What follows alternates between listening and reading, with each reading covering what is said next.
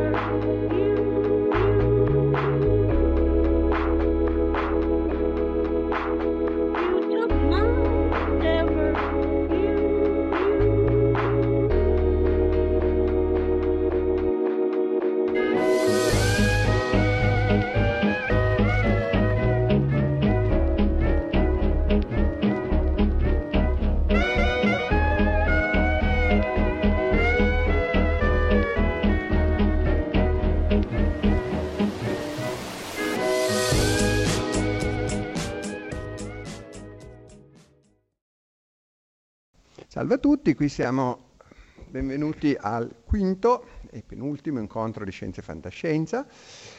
Dunque oggi parliamo di, di nuovo di fumetto, anche se come vedrete faremo anche un discorso un po' eh, più ampio dove partendo da questo in particolare, questa serie di certo senso cronica molto particolare che Jonathan Steele, che a me comunque è piaciuta moltissimo, eh, poi parleremo anche un po' più in generale di altre cose e mm, vedremo quindi eh, anche un, qualche cosa su proprio come si fa il fumetto anche, eh, e anche come si disegna. Eh, come vedete già da un po' in azione qui con noi abbiamo Teresa Marzia che è veramente una delle migliori disegnatrici che ci siano in circolazione. Salve a tutti.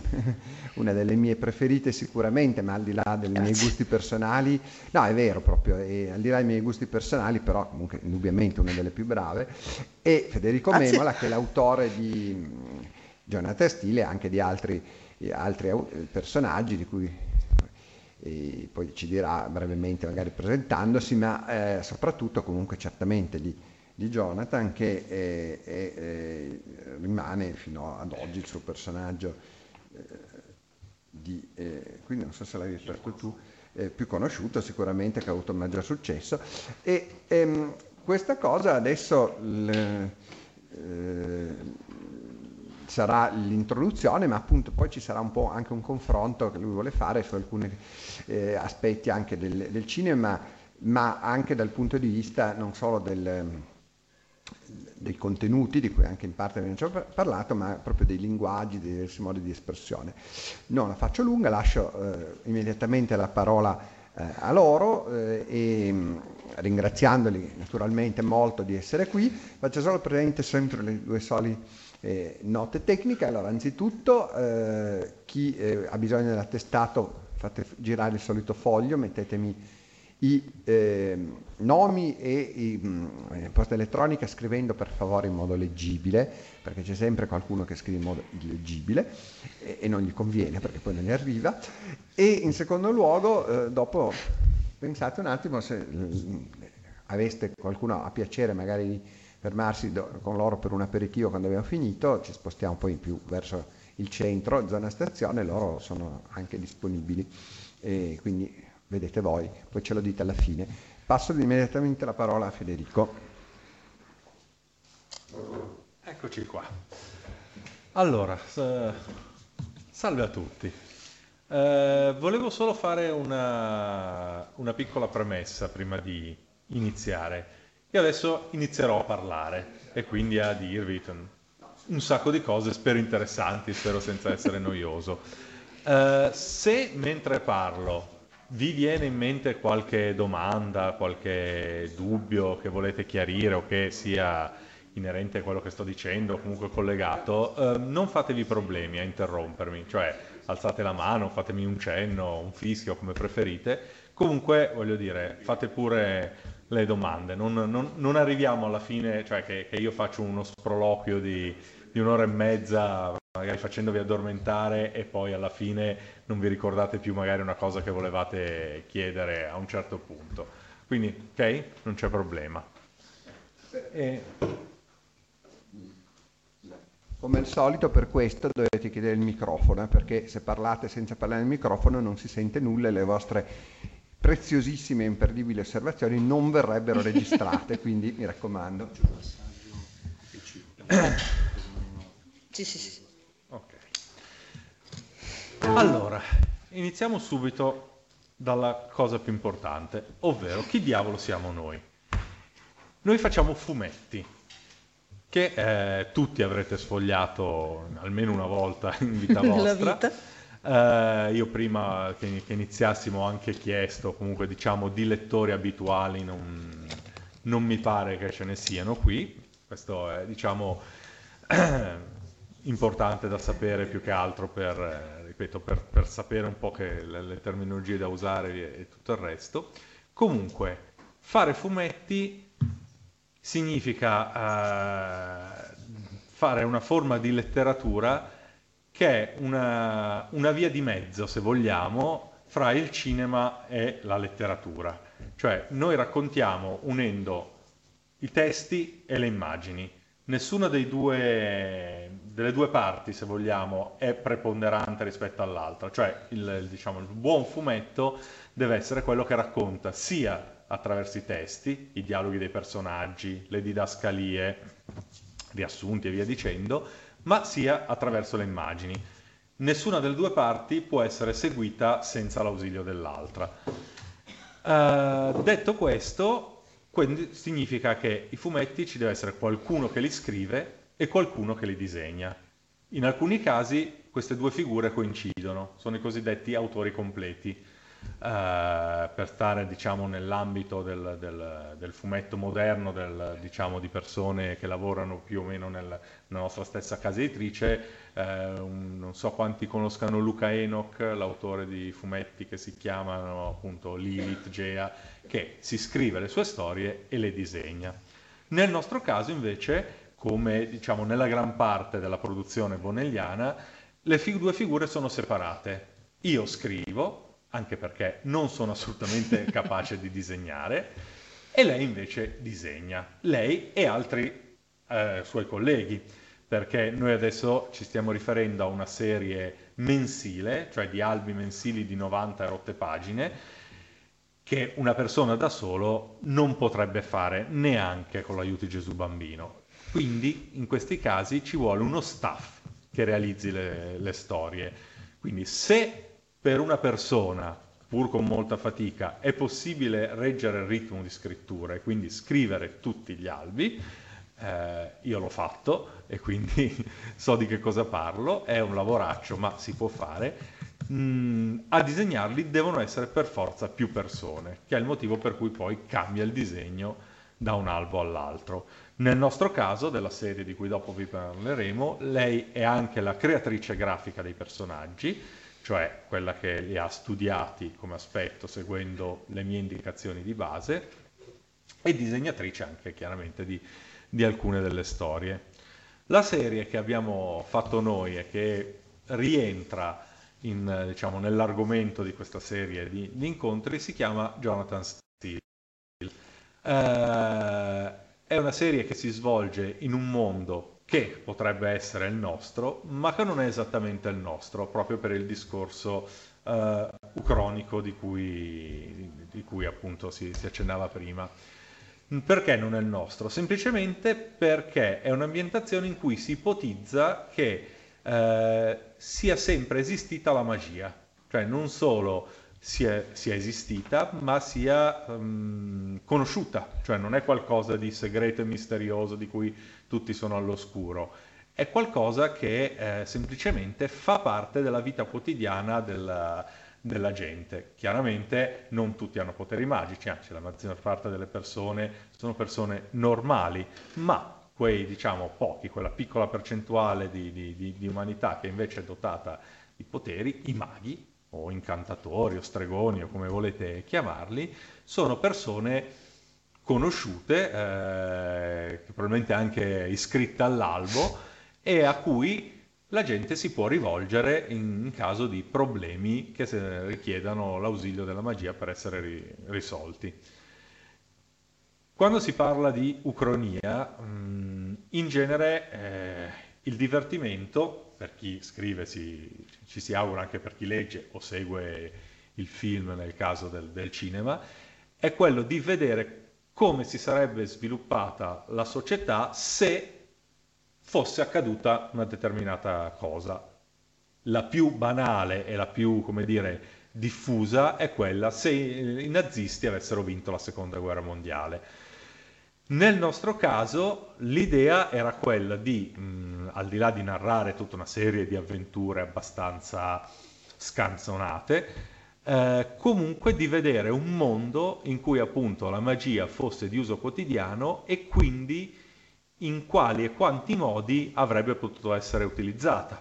Per cui abbiamo chiaramente eh, chi, come dicevo, magari è regolarmente iscritto all'albo, chi eh, toglie maledizioni, chi benedice i campi o benedice le fabbriche o comunque utilizza la magia in maniera legale, c'è chi la utilizza in maniera illegale, ci sono maghi appunto irregolari o che vengono reclutati dalla malavita per eh, essere d'aiuto in imprese criminose, ci sono tutta una serie di culti e di religioni che nascono o che non sono mai morte, perché in un mondo in cui esiste la magia, magari antichi culti che nella nostra eh, civiltà si sono estinti, diciamo, naturalmente, magari resistono invece ancora accanto alla religione cristiana, perché il concetto è che comunque il mondo è quello che conosciamo, la storia è quella che conosciamo, solo che si è sviluppata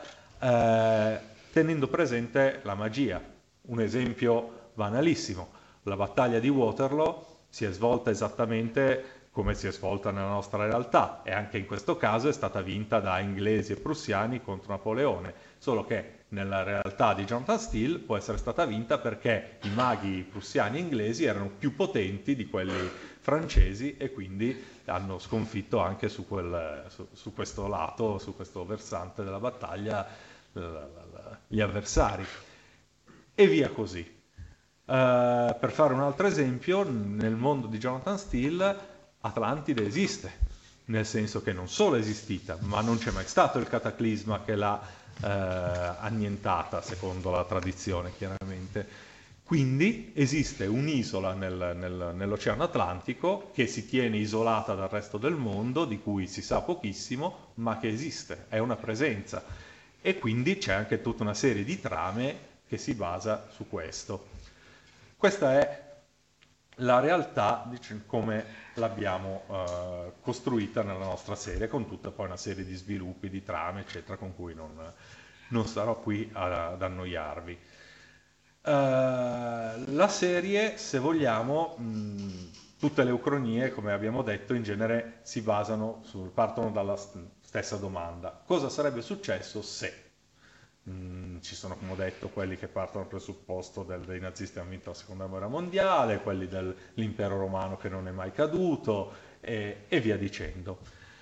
Nel nostro caso il, diciamo, l'idea di base, il punto di partenza è stato semplicemente che essendo noi appassionati di fantascienza e di fantasy e quindi andando appunto leggendo i romanzi fantasy, eh, vedendo i film, il film del Signore degli Anelli l'avrete visto tutto se, se non avete letto addirittura il libro.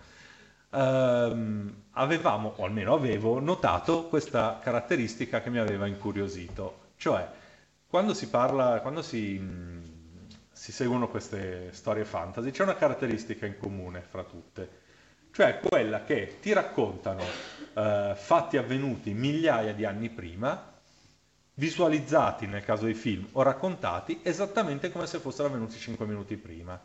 Cioè, avete presente mh, quanti hanno visto Il Signore degli Anelli, i film qui? Un po' tutti. Avete presente il prologo? quello con Sauron che tipo grande Mazinga comincia a spazzar via elfi e, e compagni umani, eccetera, eccetera. È un avvenimento che nel, diciamo, nel racconto è avvenuto 1500, 2000 anni prima. Alcune insomma. ere prima, insomma. Alcune insomma, ere non- prima. non- non- Ma se noi guardiamo il film, visivamente non c'è differenza fra quella scena e poi il resto del film che si svolge un paio di millenni dopo.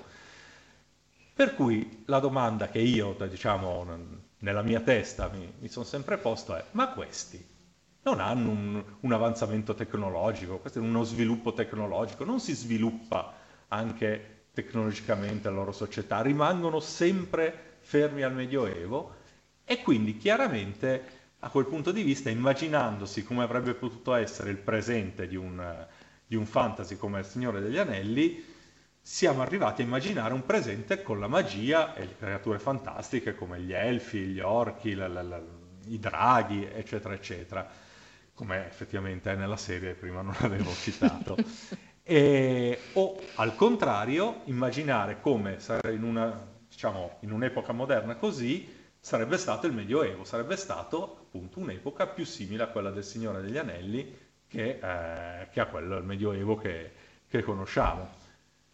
Quindi questo è lo spunto da cui fondamentalmente è partito tutto, poi attraverso varie rielaborazioni chiaramente, perché noi stiamo parlando di un fumetto che dal momento del suo diciamo, concepimento, dall'idea fino alla sua realizzazione, sono trascorsi un 7-8 anni Eh, più o meno, sì, sì, lavorazione, aggiustamenti, limature e via dicendo.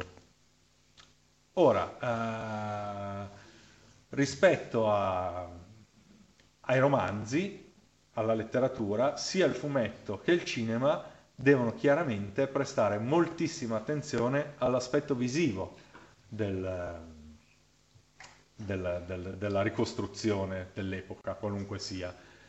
Perché mentre i romanzi sono evocativi e mh, oltre a concentrarsi magari di più sulla narrazione, la- la- la- la- la- la- l'aspetto psicologico e anche sociale del, del- del- del mondo in cui sono ambientate le storie, eh, come si diceva, fumetto e cinema hanno una componente visiva molto forte. Quindi, Ah, beh, se non... ah, Se non, sì, se non devi mostrare nulla, ah, devi sì, mostrare no, qualcosa? se- no, se vuoi... vado. Eh, voilà. disegnare intanto, poi dopo quando passeremo a Sì, parlare non del può andare a nascondersi. Mm. Appena venuto in mente che potrei effettivamente far vedere. Ti dispiace, scusa? Beh, allora. In effetti hai il materiale, Ecco qua. vamo a mostrare. Però, scusate, l'età. è quel che è, devo cambiare gli occhiali. Ecco qua. Uh, Allora, per intenderci,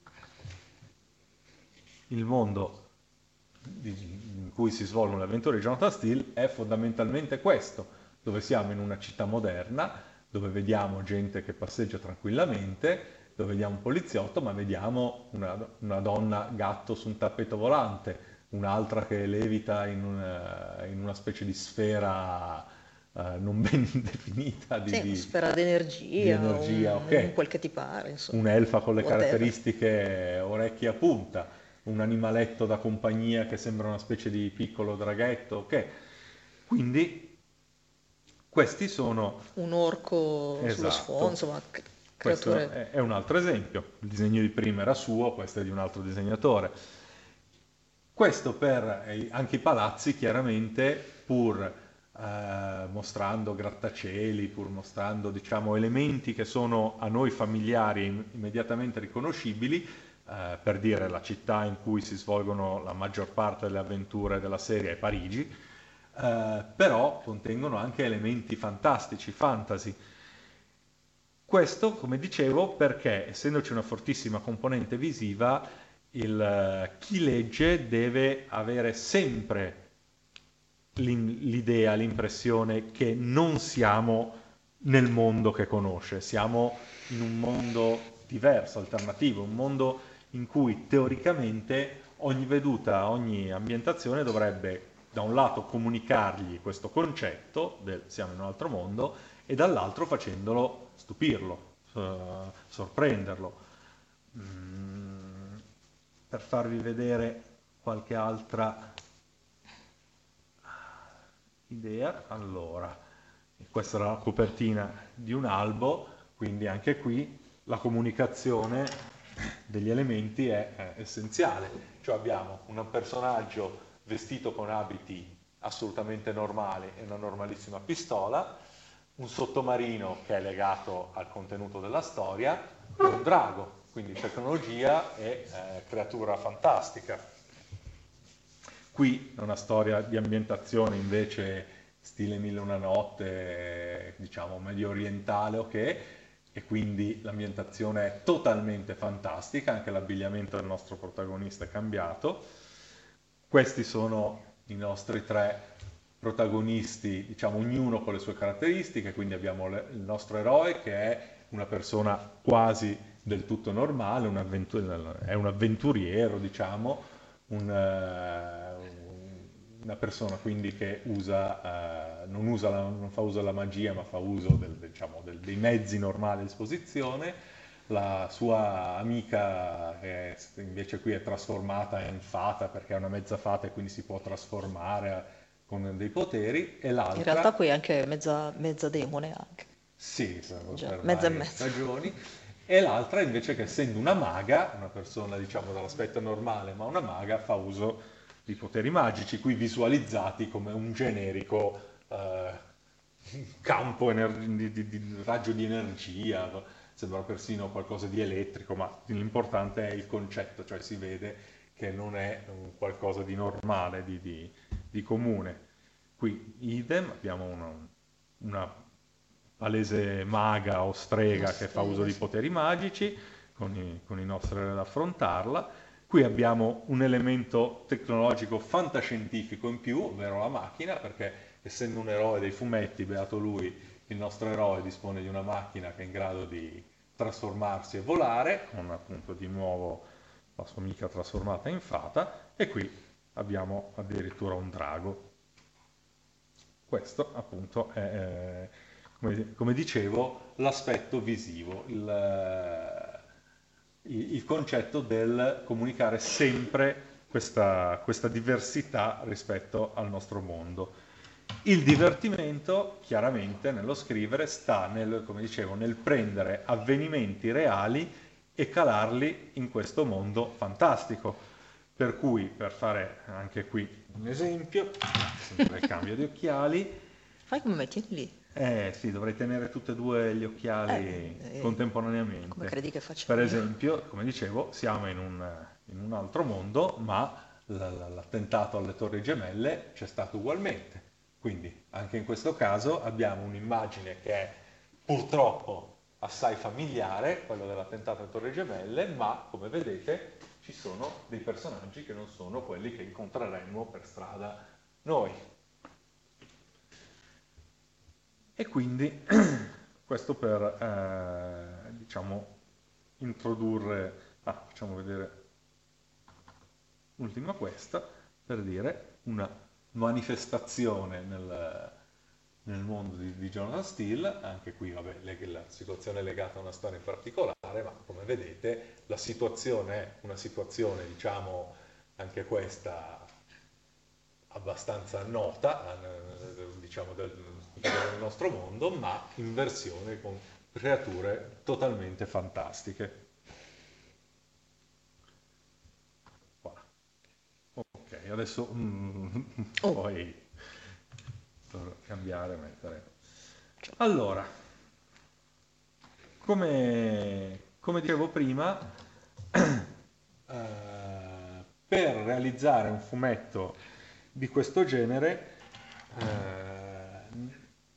c'è bisogno di un intero staff. Eh, io lavoro, la- ho lavorato per tanti anni per una casa editrice che si chiama Sergio Bonelli Editore, che per chi non la conoscesse mh, è la casa editrice che pubblica fumetti di genere avventuroso eh, in bianco e nero eh, e che mh, pubblic- i cui princi- principali personaggi sono Tex, Dylan Dog, Nathan Never, Martin Mister, forse almeno li avete sentiti nominare, forse avete visto anche qualcosa. Mm, quando abbiamo proposto... Che succede?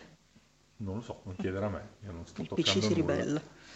Quando abbiamo proposto questa, questa serie lo abbiamo fatto proprio perché la casa editrice nel- nell'ambito del- della sua produzione eh, contempla eh, diciamo, il fumetto avventuroso declinato un po' in tutti i generi, quindi la fantascienza, il giallo, l'avventura più classica, il western e via dicendo. Mancava, un, eh, mancava una serie fantasy all'epoca. E quindi la nostra idea era quella di eh, colmare questa lacuna. Non abbiamo optato per, eh, per il fantasy classico, quello appunto alla Signora degli Anelli o a Conan il Barbaro, essenzialmente per due motivi.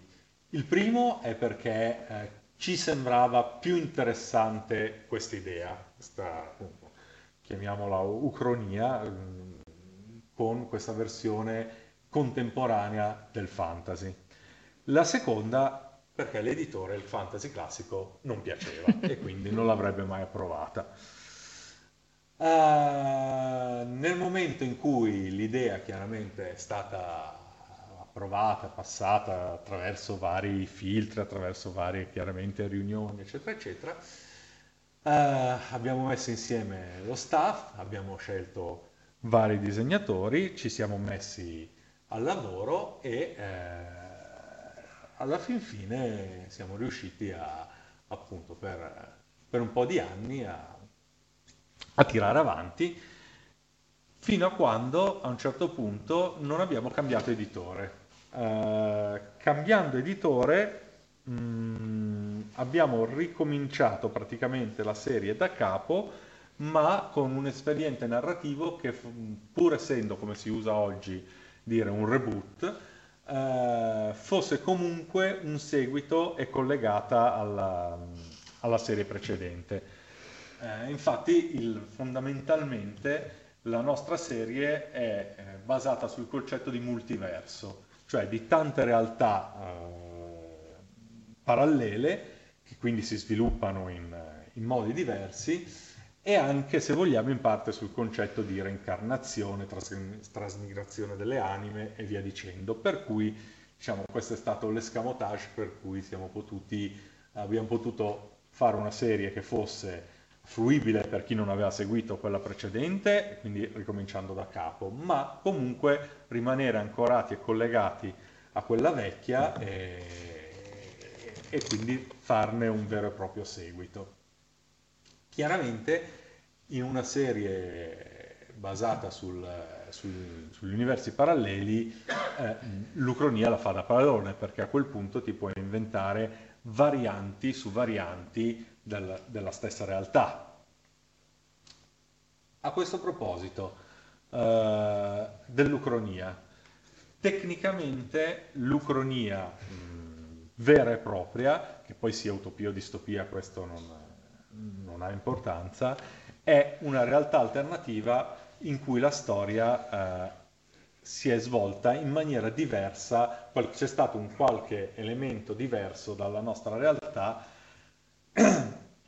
e quindi si è sviluppata in maniera diversa. Ma eh, se vogliamo essere proprio, mh, come dire, fiscali e quindi eh, essere, prendere il genere alla lettera, da questo discorso tenete presente che sono esclusi quei casi, quei racconti, film, romanzi o fumetti che siano, in cui eh, il, futuro, il passato viene cambiato da un intervento del futuro, cioè il viaggio nel tempo non crea un'ucronia, crea è fantascienza, cioè quello che crea una realtà alternativa in, eh, in alternativa appunto a quella a, che conosciamo, cioè film come, per citare uno, uno che quest'anno sicuramente è andato molto di moda, Ritorno al futuro, ma anche film come Terminator, dove si torna indietro nel tempo e si cambia il presente, eh, non può essere definito propriamente un'ocrania, perché comunque parte dal presupposto che la realtà esistente è la nostra e solo c'è un intervento fantascientifico che la cambia. Mm, finora nessuna domanda, nessuna... Va avanti? Poi se vi addormentate non prendetevela con me. Eh, Va bene, allora facciamo una cosa. Puoi rimettere il computer? Intanto io quello finisco. Sì, sì, sì, tanto. Eh. Allora, tanto per fare un paio di esempi, almeno tenere un po' a destra l'attenzione. Ecco qua. Parlavamo prima di cinema e di ucronie pure. Ecco, questo è uno dei più recenti esempi di serie realmente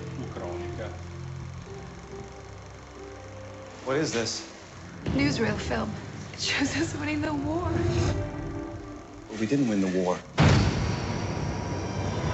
All around me are familiar places, worn out places, worn out places.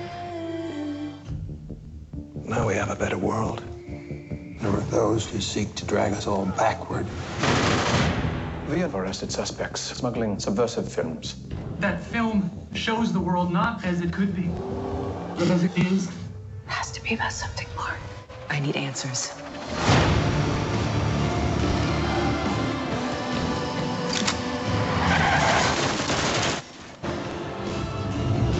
They're scared.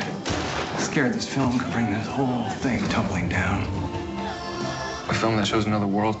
So what? So it means that maybe the world can change. Take this. What is this? It's a new film? There's something different about this one. Different how?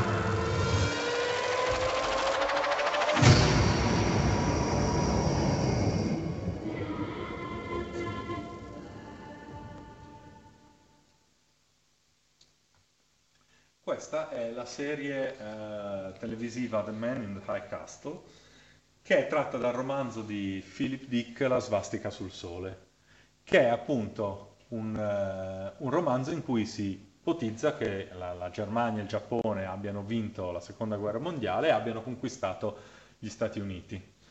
La, diciamo, la- il mistero del, del della storia, del romanzo e del film è che eh, tutto gira intorno a questi filmati che sono una realtà alternativa per, per i personaggi di, di- di quel mondo, in cui viene mostrato appunto un, appunto un mondo alternativo in cui invece hanno vinto gli alleati. E quindi i filmati che, che vediamo che per loro sono una cosa impossibile sono i filmati invece della nostra realtà, del- del- del- della storia che conosciamo noi. Eh, quando si parla di ucronia al cinema, proprio per... Sì, sì.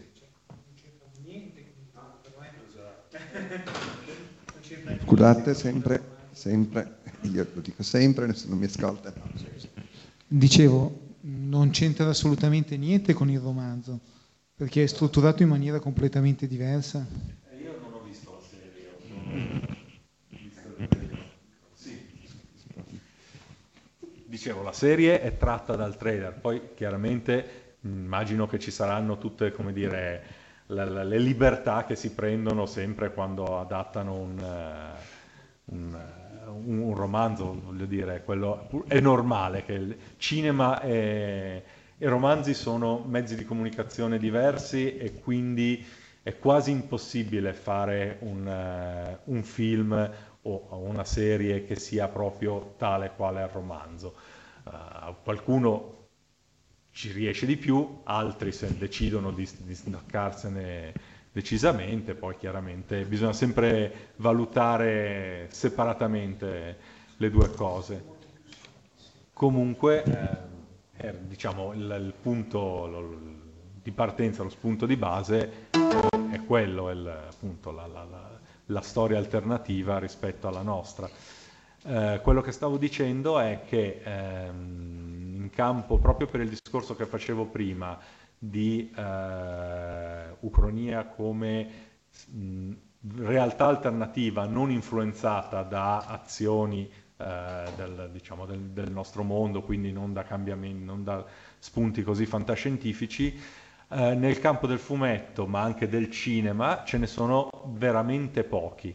Quasi tutti quelli cinematografici hanno comunque una matrice letteraria alla base, sono adattamenti del, di romanzi o racconti, perché a parte questo c'è um, Delitto di Stato che è tratto da Fatherland di Robert Harris, uh, c'è um, Sound of Thunder che è un film tratto dall'omonimo racconto di Ray Bradbury, si può considerare, no, mh, non anche qui, non è una pura ucronia, però se vogliamo pensare a uno dei primi esempi di, di, diciamo, di, di questo concetto, potremmo prendere in considerazione un classico natalizio, La vita è meravigliosa di Frank Capra, dove appunto eh, l'angelo, in quel caso, eh, mostra al protagonista disperato sull'orlo del, del, del del suicidio, eh, che cosa sarebbe, questo non il mondo, ma diciamo la sua città, se non, se non fosse esistito lui. Ma anche in quel caso comunque è una visione di una realtà alternativa, ma che parte dal, diciamo, da, dalla nostra realtà. Quindi sono proprio molto rari i casi di ucronia pura. Nel fumetto, a parte diciamo, quello, il nostro fumetto di cui abbiamo già parlato, si può trovare qualcos'altro, forse qualcosa di più rispetto al cinema. Uh, sia la Marvel che la DC Comics, per esempio, cioè le due case di, le principali case di editrici di supereroi in America, hanno uh, beh, già i fumetti supereroistici potrebbero quasi essere considerati delle ucronie, perché da un lato hanno la, la, diciamo, la, la pretesa, diciamo, di essere ambientati nel nostro mondo. Ma è un mondo in cui ci sono i supereroi, che hanno superpoteri derivanti in alcuni casi da incidenti con radiazioni o, o raggi gamma, o che in altri da mutazioni, eh, sono, si tratta di mutazioni naturali, ma comunque eh, sono uomini con i superpoteri, quindi in realtà è come se fosse una realtà alternativa come eh, se esistessero appunto persone con superpoteri. Rispetto a questa realtà che per noi è già alternativa, dicevo, ognuna delle due case editrici, per esempio, ha delle mh, mm, linee proprio editoriali dove vengono presentate realtà alternative alle loro realtà. Quella della DC Comics si chiama Elseworld, quella del, della Marvel si chiama più prosaicamente What If e in quel caso anche lì prendono in considerazione le, diciamo, la storia dei loro supereroi più tradizionali e fanno delle versioni alternative, non so, nella Marvel potrebbe essere se Peter Parker eh, non fosse stato morso dall'uomo, dal, dal ragno radioattivo e magari fosse stato morso suo zio, piuttosto che se il professor X degli X-Men eh, fosse stato cattivo anziché anziché buono e via dicendo. Quelle della DC Comics, gli Elseworld, sono leggermente più interessanti perché si divertono a prendere i loro super, diciamo nella maggior parte dei casi, a prendere i loro supereroi e a calarli in altre epoche. Per cui abbiamo, non so, uh, Batman nella Londra dell'Ottocento, piuttosto che una, un, un'intera miniserie eh, che, si- che è ambientata nel, nel 600, eh, se ricordo bene, al- proprio all'epoca di Cromwell, della rivoluzione di Cromwell, eh, e via dicendo. Il povero Batman soprattutto l'hanno spostato un po' in tutte, tutte le epoche, anzi, lui e Superman. Poi la più famosa fra tutte le, fra, il più famoso fra tutti i fumetti ucronici è sicuramente Watchmen di Alan Moore, che è un fumetto che è ambientato, nel, beh, è ambientato negli anni 80 perché quando è scritto erano gli anni 80, questo, sono passati ben 30 anni ormai. E comunque anche lì mh, si preoccupava di ipotizzare come sarebbe il mondo se esistessero veramente dei supereroi, che in quel caso non erano i supereroi preesistenti, ma erano supereroi cre- creati appositamente eh, per l'occasione. Puoi rimettere il... Grazie. Che qui abbiamo un paio di immagini a supporto del...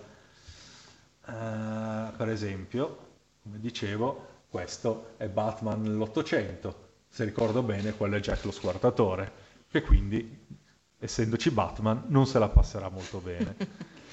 Mentre per quanto riguarda Watchmen, ecco qua per esempio, per esempio ipotizzava che essendoci questi supereroi, essendoci questo eh, Dottor Manhattan che è una specie di Superman all'ennesima potenza, gli Stati Uniti hanno vinto la guerra del Vietnam, quindi eh, tutta una serie di cambiamenti che eh, nel- nel- diciamo, nella visione dell'autore di Alan Moore, anzi degli autori, perché Alan Moore era lo sceneggiatore, poi c'era Dave Gibbons che era il, il disegnatore, eh, hanno portato per esempio a un'esasperazione della, della guerra fredda fra le due potenze, quindi Watchmen si svolge in un momento in cui sono- la Terra è sull'orlo di un, di un nuovo conflitto mondiale.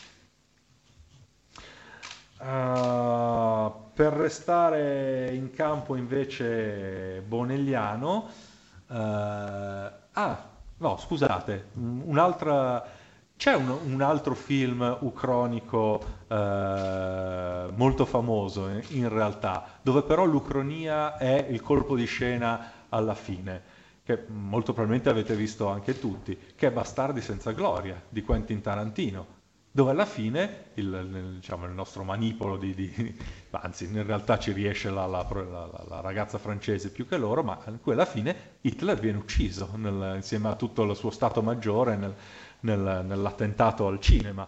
E quindi un film che fino a quel momento sembrava un normale film di, diciamo, di- normale per quanto può essere un film di, di Tarantino, ma comunque un film di guerra, si rivela alla fine un film ucronico dove qualcosa va in maniera diversa rispetto alla storia.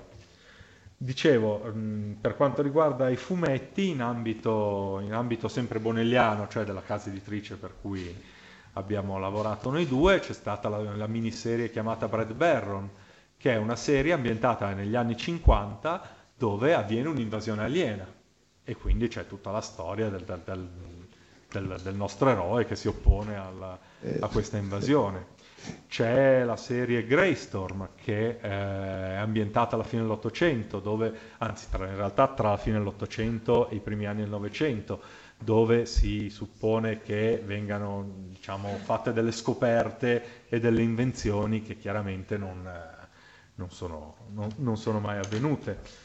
Eh, in effetti un, eh, in, in campo eh, letterario non, sono- esiste un filone preciso di, di ucronie che si chiama steampunk, che è proprio quello dove eh, si prende un periodo come l'Ottocento, in genere la fine dell'Ottocento, l'epoca vittoriana, e lo si immagina eh, modificato da tutta una serie di invenzioni e scoperte che permettono eh, anche di, di- di- viaggiare nello spazio, arrivare sulla Luna, che con eh, 50 anni e più di, di anticipo rispetto alla realtà e dove quindi ci sono tutta una serie di invenzioni fantastiche che modificano anche il corso della storia. Eh, sempre in campo bonelliano c'è la miniserie che anche qui non rientra esattamente nel filone ucronico perché comunque sempre di viaggi nel tempo si parla, ma c'è una serie che, dal- che si chiama Lilith di Luca Eno, che, che nominavo prima, dove la protagonista deve modificare il, il passato, intervenire in vari punti nodali del- del- della storia per modificare il suo presente dove l'umanità è sull'orlo dell'estinzione a causa di un, di un virus. Di... Gregory Hammer Hunter è considerabile un'ucronia? Adesso non mi Gregory ricordo. Hunter, che è una serie di fantascienza di Antonio Serra, lo stesso, lo stesso autore di, di Nathan Never, e diciamo che Perché mi sembra sì e no, nel ricordare- senso, da un certo punto di vista sì, perché è una serie che si ipoti- in cui si ipotizza che la- la- la- grazie anche lì a una, a una scoperta, diciamo, immaginaria, l'esplorazione spaziale e la, la- la- la- diffusione del- del- dell'uomo nello spazio avvenga negli anni 60 e quindi mh, si modifica. Quindi sì, in effetti sì, anche quella è, un- è un'ucronia. Eh, questi sono vari esempi di come eh, funziona, cioè di come funziona, di, di- di- di- titoli di fumetti ucronici nel, nel punto che possiamo citare. Eh, varrebbe la pena di fare un ultimo, un ultimo discorso, perché noi adesso stiamo parlando di mezzi di comunicazione visivi, cioè il cinema e i fumetti.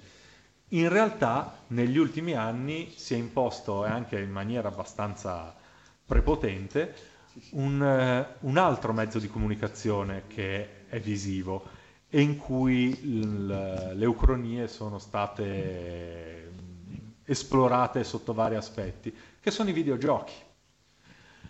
Noi, cioè, quando diciamo, sono- hanno cominciato a diffondersi i videogiochi nel- negli anni Ottanta, eh, erano, mh, vabbè, graficamente erano puramente vettoriali, erano molto semplici e soprattutto erano dei giochi dove la componente narrativa era quasi ininfluente, era lo spunto unicamente per il meccanismo di gioco.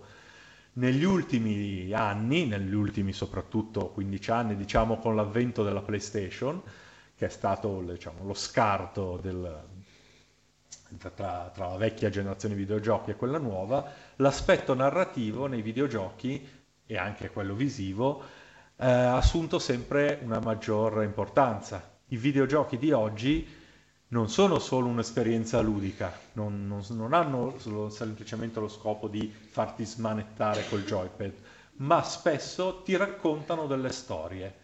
La trama e le ambientazioni hanno un- un'enorme importanza e in effetti per noi che comunque lavoriamo in, in un ambito eh, narrativo eh, è facile vedere nel- in- proprio in tanti videogiochi una grandissima creatività sia a livello visivo che a livello Eh, narrativo. scusa, solo una comunicazione di servizio. C'è qualcuno che ha una Seat bianca parcheggiata qua fuori?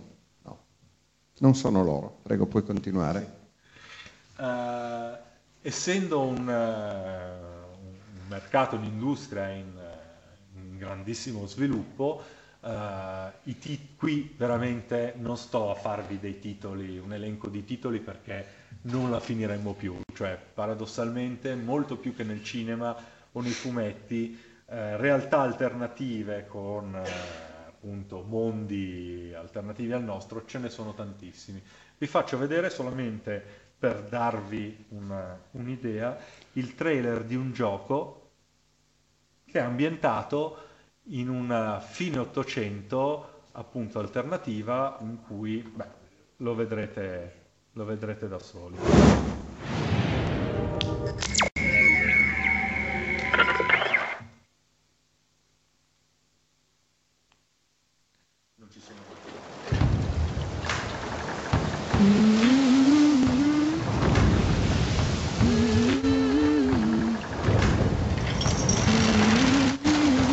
The girl and wipe away the debt.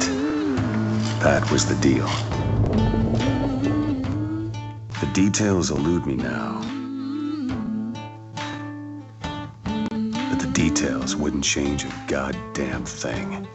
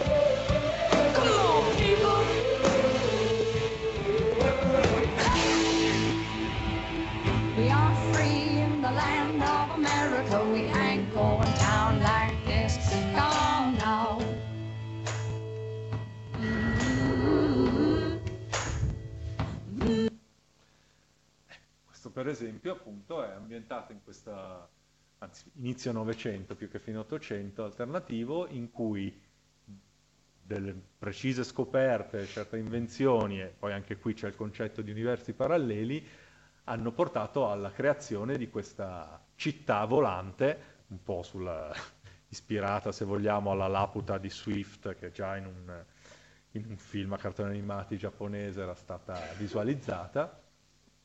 E eh, come avete potuto vedere c'è una, gran, una grande ricchezza di, di studio del, degli ambienti, del, del, del parte, vabbè, il gioco è un gioco in soggettiva di quelli diciamo, definiti sparatutto dove tu devi affrontare tutta una serie di nemici.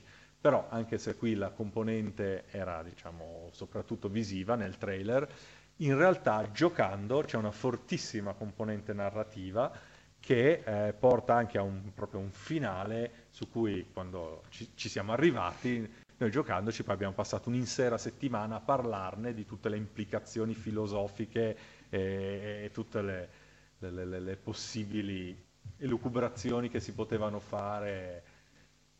E questo è solo uno dei tanti videogiochi, diciamo, da un certo punto di vista, almeno al parere di chi sta parlando, uno dei migliori, in cui questo aspetto narrativo è, eh, è fondamentale, cioè tu vai avanti, sì, perché il gioco è divertente, ma anche perché vuoi seguire la storia, vuoi vedere che cosa succede e come, e come, e come andrà a finire. Uh, quindi, mh, mm, abbiamo cinema, fumetti, videogiochi, dove si diceva eh, devi prestare molta attenzione anche alla rappresentazione mh, visiva del, della, della, società del, che metti che in scena, del, della realtà che hai immaginato. Quindi dove il lavoro nel, nel, nostro caso il fumetto, perché poi chiaramente sono tre mezzi di comunicazione diversi, anche se basati sulle immagini, sono tre mezzi di comunicazione diversi e ognuno seguirà le loro regole come tipo di narrazione. Ma visivamente hanno tutti in comune il fatto che prevedono un, rispetto al romanzo un grandissimo lavoro di preparazione eh, in, in precedenza. Tenete presente che circa eh, per la preparazione di una serie come, come la nostra, eh, in genere ci vogliono due anni prima di, di studi, di, di, di, insomma, di messa a punto di tutto. Eh, anche perché, mh, appunto, eh, nel momento in cui tu eh, descrivi una, una società che non è la nostra e quindi in cui ci devono essere determinate caratteristiche, queste caratteristiche devono essere coerenti da storia a storia indipendentemente da chi le disegna. Cioè, al di là dell'aspetto dei protagonisti, che è quello vale per qualunque, qualunque serie, qualunque fumetto, eh, nel momento in cui cambiano i disegnatori, però i personaggi devono essere sempre riconoscibili. Ma nel nostro caso, nel momento in cui appunto tu hai una serie di creature, luoghi, o situazioni fantastiche di questo genere devono essere coerenti fra loro e devono essere riconoscibili, cioè se si va in un posto e ci sono determinati elementi, se in un'altra storia si torna in quel posto, ci devono essere di nuovo quegli elementi, non puoi inventarteli di sana pianta da una volta all'altra. Nel nostro caso, per esempio, eh, noi avevamo, avevamo immaginato che nel nostro mondo, oltre alla razza umana, ci fossero altre razze. Ci siamo studiati quindi quali razze ci fossero, alcune prese di peso dalla diciamo, tradizione folcloristica o letteraria fantasy, altre inventate apposta per l'occasione.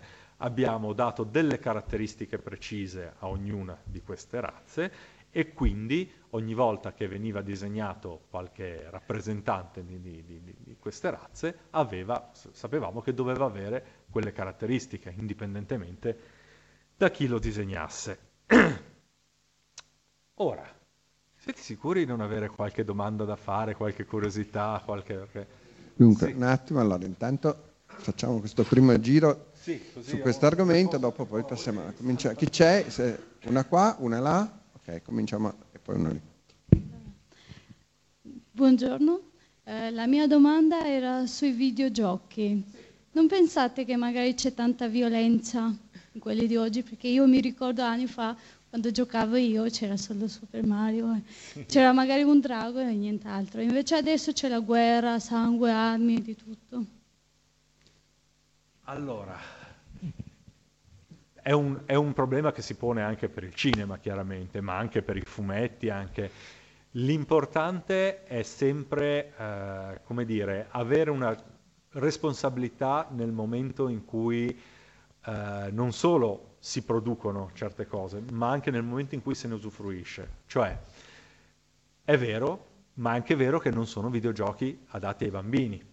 Sono videogiochi, molti di questi di cui parliamo, in cui sono ado- dall'adolescenza in su.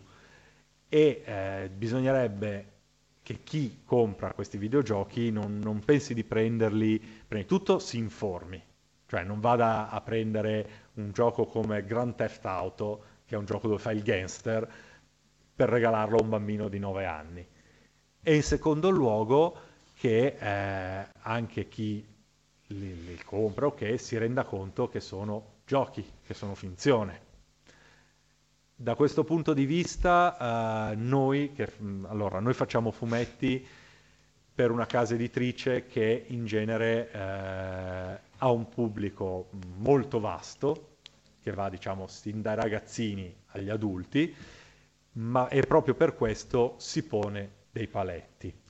Nel campo dei videogiochi, soprattutto all'estero, perché questo problema eh, forse da noi è un, la situazione più anarchica, mentre all'estero c'è un po' più di controllo, nel senso ci sono proprio più fasce di età a, a cui sono rivolti i giochi e eh, sono indicate molto chiaramente dietro. Dopodiché eh, io onestamente mh, non, questa è la mia opinione personale chiaramente, non penso che chi compie atti di violenza lo faccia perché istigato dai videogiochi. Voglio dire, io sono cresciuto Uh, a parte andando al cinema, guardando i film, anche da, da western, guerra, di, di, tutto, eccetera, eccetera. Eh, per esempio non sono un amante degli horror e le, le cose splatter che mi fanno impressione, quindi non le guardo, ma per dire, io sono uno di quelli che si è beccato qui in fronte ai cartoni animati giapponesi quando sono arrivati in Italia e sono arrivati all'inizio in maniera totalmente selvaggia, senza controlli, senza censure, tant'è vero che eh, all'epoca, già all'epoca c'era la grande preoccupazione dell'istigazione alla violenza, via dicendo. Io e tutti quelli che conosco, che, che come me alla stessa età se li sono guardati, siamo persone tranquillissime e pacifiche. Cioè, al massimo l'effetto che hanno avuto su di me è che mi sono messo a far fumetti. Ecco, non eh, quello Gravissimo può essere... effetto. Eh, può, essere, può essere una colpa effettivamente, però Ehm, per cui di norma mh, io sono comunque sempre abbastanza contro la censura, ma sono a favore della responsabilità. Cioè, se sei un genitore, non, non puoi abdicare al tuo ruolo affidandolo alla televisione, affidandolo appunto ai videogiochi, pensando di piazzare lì il bambino con, con un telecomando, un joypad in mano e che la televisione ti fa, o il videogioco ti faccia da babysitter.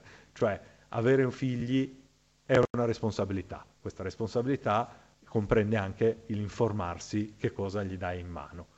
Dopo una certa età si suppone che le persone dovrebbero essere, e per una certa età non intendo che si debba essere maggiorenni, intendo già quando si ha 15-16 anni, cioè perché adesso legalmente si diventa maggiorenni a, uh, a, a 18 anni, però un ragazzino di 14-15 anni è già un ragazzo, non è più un ragazzino, è una persona che è dotata di, di, di, di ormai dei mezzi per poter giudicare, per poter eh, come dire, valutare personalmente e dovrebbe avere, si spera, i mezzi per eh, distinguere chiaramente tra finzione e, eh, e realtà.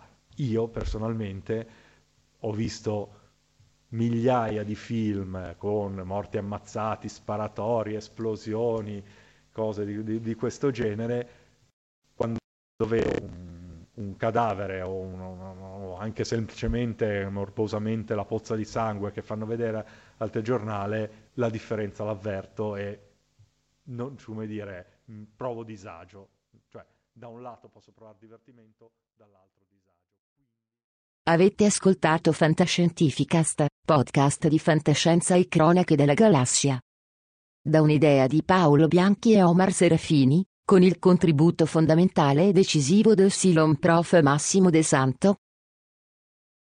www.fantascientificast.it, email, redazione chiocciolafantascientificast.it. Tutte le puntate sono disponibili sul nostro sito, su Apple iTunes e su Podbean all'indirizzo podcast.fantascientificast.it. Potete seguirci ed interagire su Facebook alla pagina Fantascientificast e su Twitter sul profilo Chiocciola Fantascicast. Se volete potete lasciarci una valutazione a 5 stelle su Apple iTunes ed offrirci una birra romulana o un gotto esplosivo pangalattico tramite una donazione PayPal utilizzando l'apposito bottone sul nostro sito. L'equipaggio di Fantascientificast vi augura lunga vita e prosperità e vi dà appuntamento alla prossima puntata. Io ne ho viste cose che voi umani non potreste immaginarvi. Navi da combattimento in fiamme al largo dei bastioni di Orione. E ho visto i raggi B balenare nel buio vicino alle porte di Tannhäuser. E tutti quei momenti andranno perduti nel tempo come lacrime nella pioggia. È tempo di morire.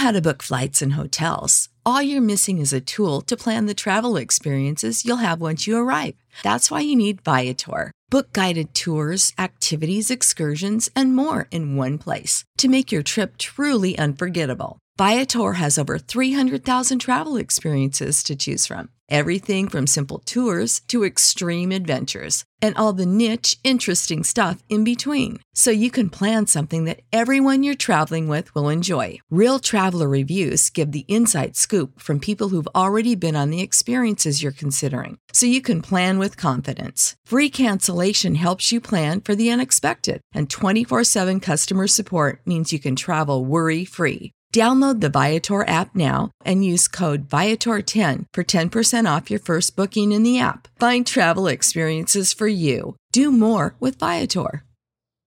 When you need mealtime inspiration, it's worth shopping Kroger, where you'll find over 30,000 mouthwatering choices that excite your inner foodie. And no matter what tasty choice you make, you'll enjoy our everyday low prices, plus extra ways to save, like digital coupons worth over $600 each week. You can also save up to $1 off per gallon at the pump with fuel points. More savings and more inspiring flavors make shopping Kroger worth it every time. Kroger, fresh for everyone. Fuel restrictions apply.